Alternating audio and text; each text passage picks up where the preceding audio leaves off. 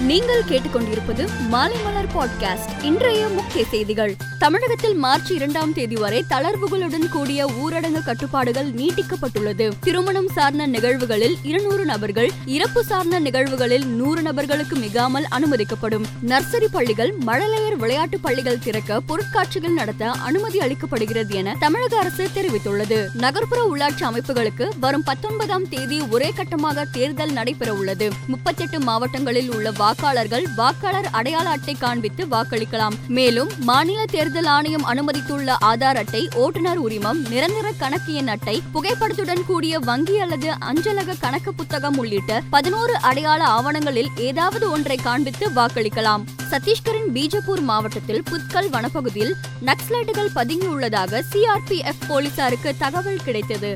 அங்கு சென்ற போலீசாரை நோக்கி நக்சலைட்டுகள் தாக்கியதில் நூத்தி அறுபத்தி எட்டாவது பட்டால் இனத்தை சேர்ந்த சிஆர்பிஎஃப் அதிகாரி உயிரிழந்தார்.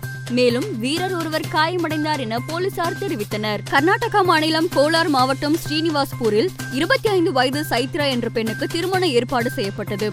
நேற்று நடந்த வரவேற்பு நிகழ்ச்சியில் புகைப்படம் எடுத்துக் கொண்டிருந்த சைத்ரா திடீரென மயங்கி விழுந்தார். மூளைச்சாவு அடைந்த சைத்ராவின் உடல் உறுப்புகளை தானம் செய்ய முன்வந்த பெற்றோருக்கு பலரும் பாராட்டு தெரிவித்தனர். பாகிஸ்தான் பிரதமராக கடந்த மூன்று ஆண்டுக்கு மேலாக இம்ரான்கான் இருந்து வருகிறார்.